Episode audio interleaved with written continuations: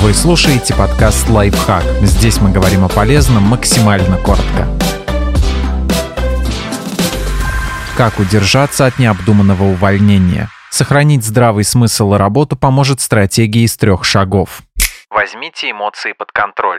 Только мы сами отвечаем за наши эмоции. Напомните себе о том, что нужно быть терпеливым и что вы сможете проявить настойчивость и уравновешенность, чтобы справиться со сложной ситуацией. Еще можно взять перерыв и провести его в ближайшем парке. Помогут также дыхательные практики и любимая музыка.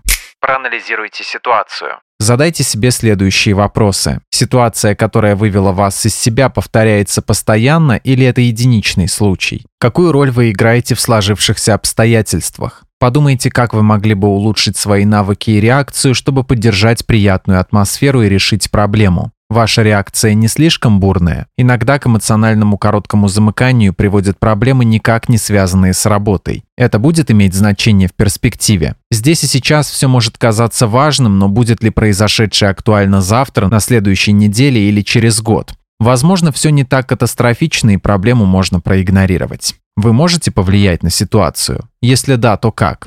Начать действовать. Начните с проработки своей реакции. Обсудите произошедшее в конфиденциальном разговоре с коллегой, которому доверяете. Как только вы выговоритесь, вам станет легче. Или напишите резкое письмо человеку, с которым у вас конфликт, но не отправляйте его. Если вы решите сделать последний шаг, убедитесь, что у вас есть план. Найдите людей, которые вам помогут, и составьте список дел, на которых нужно сосредоточиться. Возможно, сейчас действительно самое время двигаться навстречу новым возможностям, но уже в другой компании. Подписывайтесь на подкаст «Лайфхак» на всех удобных платформах, ставьте ему лайки и звездочки, оставляйте комментарии. Услышимся!